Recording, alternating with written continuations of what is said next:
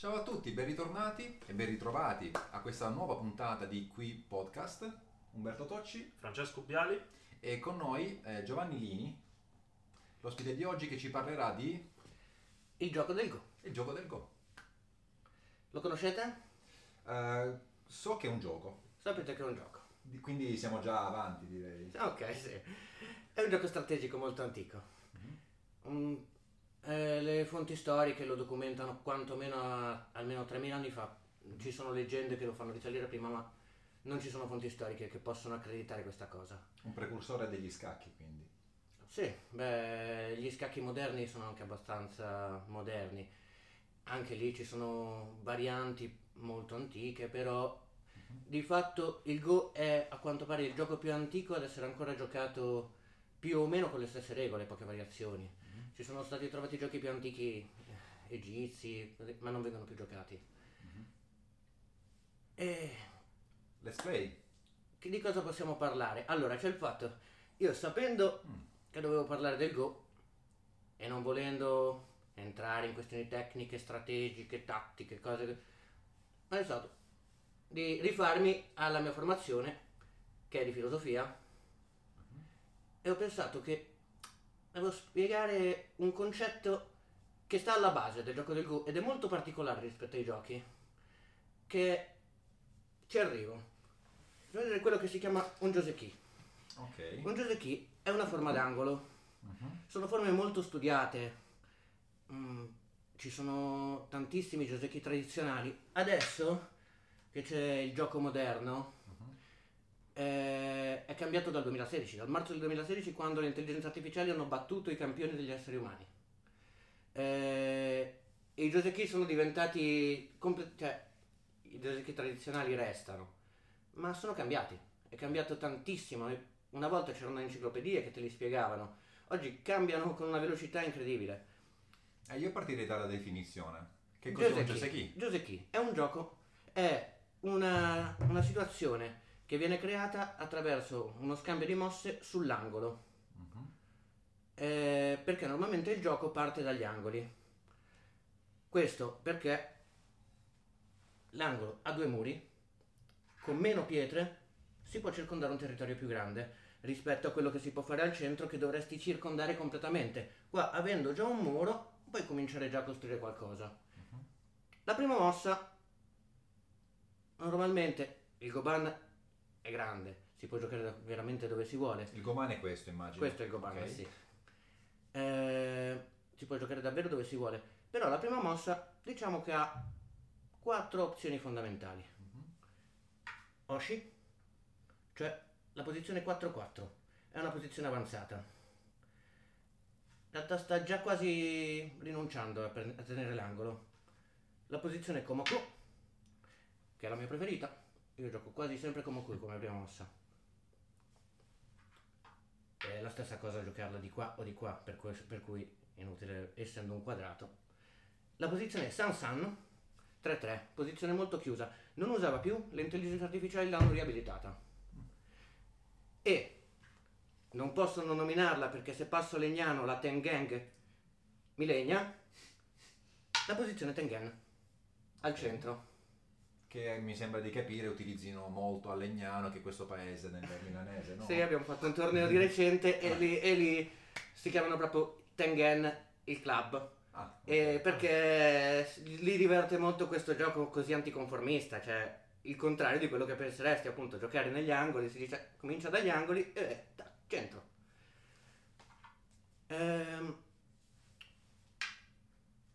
Il Qi che faccio vedere parte da nero, che gioca Oshi.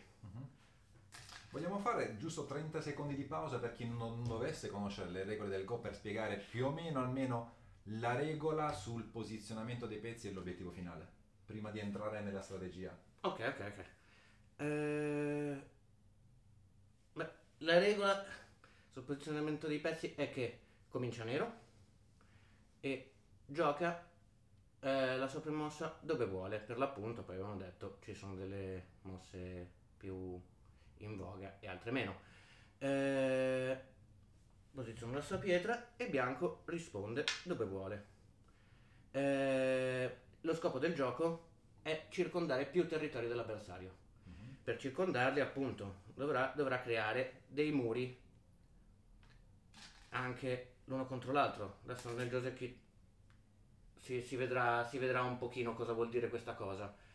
Le pietre non si muovono, possono essere catturate, per cui una pietra che perda tutte le libertà, che sono le 4 linee che la circondano, viene catturata. Quindi qui puoi posizionare il bianco. Sì. Grado di libertà, grado di libertà, grado di libertà, grado di libertà, giusto? Sì, sì. Quindi io metto il nero, bianco e 4 libertà, tolgo la libertà. Togli le libertà, nero okay. Gioca all'ultima libertà, cattura bianco. Okay. E quella vale un punto, giusto? E questa vale un punto, più il territorio. Quindi sarebbero punti. Già 2 punti. Fondamentalmente, i fondamentali del gioco sono tutti qui, ci sono altre regole, si può dire del fatto che non si può ripetere una situazione all'infinito, perciò la cosiddetta regola del co, per cui e non ci si può suicidare, ecco, forse partirei prima dal fatto che non ci si possa suicidare. Se nero ha una situazione del genere, bianco non può giocare una pietra che non abbia libertà. È interessante che le mosse, le regole di definizione di questo gioco sono molto semplici di fatto, sì, e ciò nonostante è un gioco antichissimo, molto longevo, che non soltanto dura da 3000 oltre anni, ma dura invariato, no? Abbastanza invariato, sì. E come mai? Qual è il segreto? Prima di entrare, poi ci prometto che arriveremo alla strategia che voleva raccontarci all'inizio, ma come mai? Probabilmente in virtù della sua semplicità. È proprio questa semplicità che lo rende così, cioè imparare a giocare a scacchi richiede molto. Imparare a giocare a Go richiede giocare a Go, perché una volta afferrati i concetti base, l'unica cosa che puoi fare per imparare è giocare, poi entrare nella fase di studio, cercare di capire le forme migliori, capire strategie e tattiche. Però capite quelle 4 regole di base, cosa puoi fare, cosa non puoi fare, devi giocare. E quando parli di forme intendi dire disposizioni dei singoli pezzi sul tabellone? Disposizioni di gruppi che creano delle forme. Cioè, quando 2 pietre sono connesse da una libertà, sono un gruppo. E vedi, se una pietra ha 4 libertà, un gruppo di 2 pietre già ne ha 1, 2, 3, 4, 5, 6. Perciò più è grande un gruppo e più libertà avrà. Chiaramente, se è un gruppo adiacente, un po' di quelle libertà cominceranno a essere consumate. Ok, sono pronto personalmente mi sento già pronto per la strategia che voleva raccontarci. Sono proprio curioso. Ok. Allora, questo è Giuseppe. Nero comincia con Oshi. Io non lo gioco molto spesso. E ho detto, credo che se vai a vedere su il server dove gioco, che puoi vedere fino alle ultime 5000 partite, io probabilmente non ho mai giocato quasi mai Sansan come apertura, ma come invasione lo troverai molto spesso. E puta caso è il fatto che mi ha insegnato un po' di cose molto carine, che non sono quelle che faccio vedere adesso perché sarebbe lungo. Il primo con cui ho giocato dal vivo, che per caso è anche stato il primo che mi ha parlato del Mensa. È un caso, però è così. Questo invece è un Joseki, non è di combattimento. Mi ha insegnato una cosa di combattimento che era carina, ma un'altra volta. Questo qua invece è molto piano. Nero cosa fa? Avanza, perché come ho detto, quando gioca a Oshi in realtà sta già pensando a rinunciare all'angolo, ma creando maggior numero di problemi possibili, immagino. Ci arriviamo a che cos'è la questione. Questo è un proseguimento abbastanza normale.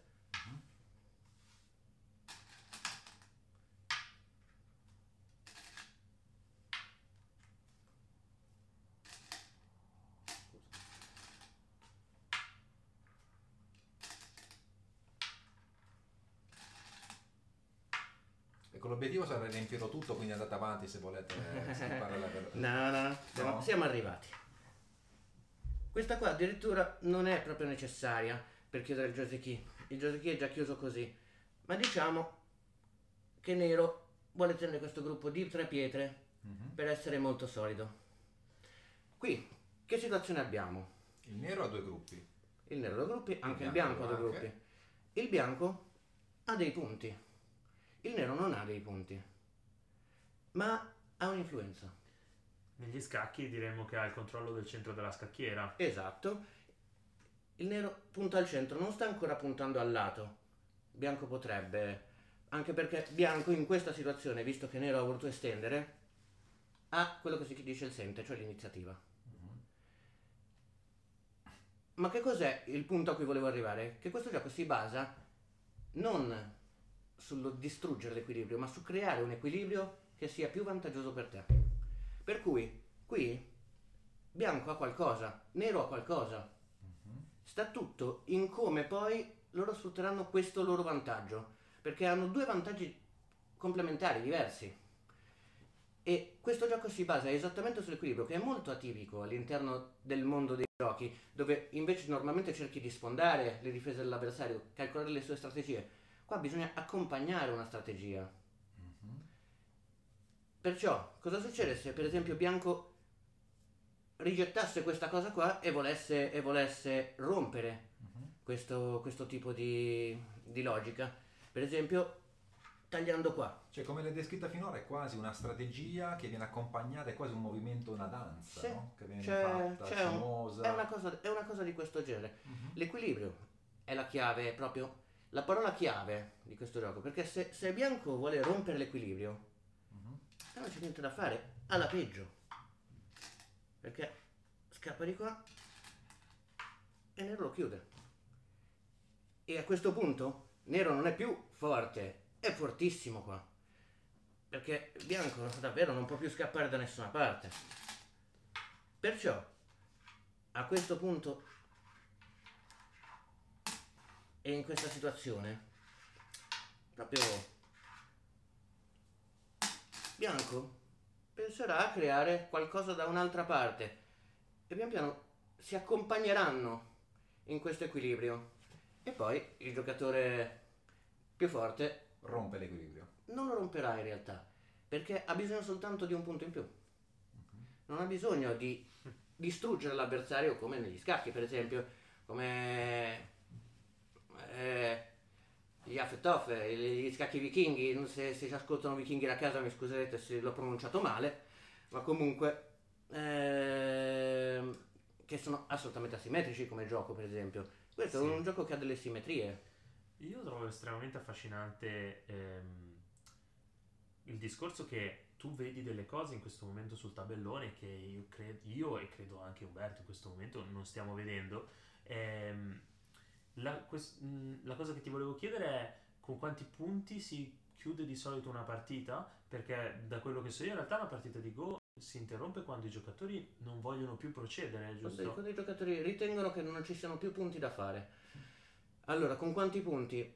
È più da dire con che differenza di punteggio tra due giocatori alla pari può concludersi con mezzo punto di differenza. Questo perché nel Go antico non esisteva questo concetto, ma nel Go moderno è stata annullata la possibilità del pareggio utilizzando la regola del comì, per cui il bianco che gioca per secondo ha dei punti e mezzo di vantaggio. Perciò se avessero lo stesso punteggio il bianco ha vinto. Diciamo più con quante mosse potrebbe finire una partita, e questa è un'altra cosa interessante, perché ho fatto un calcolo molto a braccio di quante sono le permutazioni delle partite di Go, perché diciamo che 200-250 mosse vuol dire che le permutazioni, se parti dal fatto che la prima mossa è 1 su 361, perché 19 per 19 fa 361, la seconda è 361 per 360, è un fattoriale di 200, 250, giù di lì. Abbiamo abbondantemente passato il numero di atomi nell'universo. Sì, è una cosa del genere. Ed è un gioco che è tutto tattica e strategia, che sono due cose diverse. Come mai ti sei avvicinato al Go? Avevo un goban a casa, questo qua peraltro, è questo stesso goban, e così perché era stato regalato a mio padre che ha sempre giocato a scacchi e volevano, si vede, fargli cambiare il gioco, non lo so. Lui non ha cambiato il gioco, ho imparato io un gioco nuovo. Quindi ce l'hanno fatta in qualche modo. Qualcuno l'ha usato. E quindi è una passione, quella della logicità, della razionalità, che ti porti dietro, immagino, su tutti gli aspetti della tua vita, no? Beh, se vogliamo, ma considera che proprio per come ho fatto il Go, sì, è molto logico, matematico, ma anche emozionante, anche molto, cioè, già il fatto che, appunto, ti dicevo, tattica e strategia sono diverse, e questa è tattica, quanti punti hai? Questa è strategia, sto prendendo del territorio che non ho ancora preso, sto mettendo dell'influenza. Tra l'altro questo rende ancora più interessante quello che è successo appunto dal marzo del 2016, in cui AlphaGo ha battuto gli umani, perché i computer sono tutta tattica, e proprio arrivano ad un livello di tattica tale che la fanno diventare strategia, e questo per noi è incredibile, perché il giocatore va anche di intuizione. Un giocatore umano pensa: come posso ridurre questa influenza? Gioco qui, gioco più vicino. Abbiamo già detto, non gioco qui. Troppo vicino è pericoloso. Non gioco qui perché lo rafforzo qua, appunto, se rompo l'equilibrio ti rafforzo. Devo sempre considerare che devo lasciarti qualcosa. Perciò, sì, certo, logica, ma anche tanta fantasia, tanta immaginazione. Certo, perché di fatto parte da una forte componente di razionalità, mi sembra di capire, come gioco, che risponde anche probabilmente alla domanda che ti avevo fatto all'inizio su cosa lo rende interessante e longevo nel tempo, e ora sto iniziando a intuire che le regole sono semplici, sì, ma i disegni e le strategie e i modi di anche interagire con queste regole semplici possono essere veramente svariati.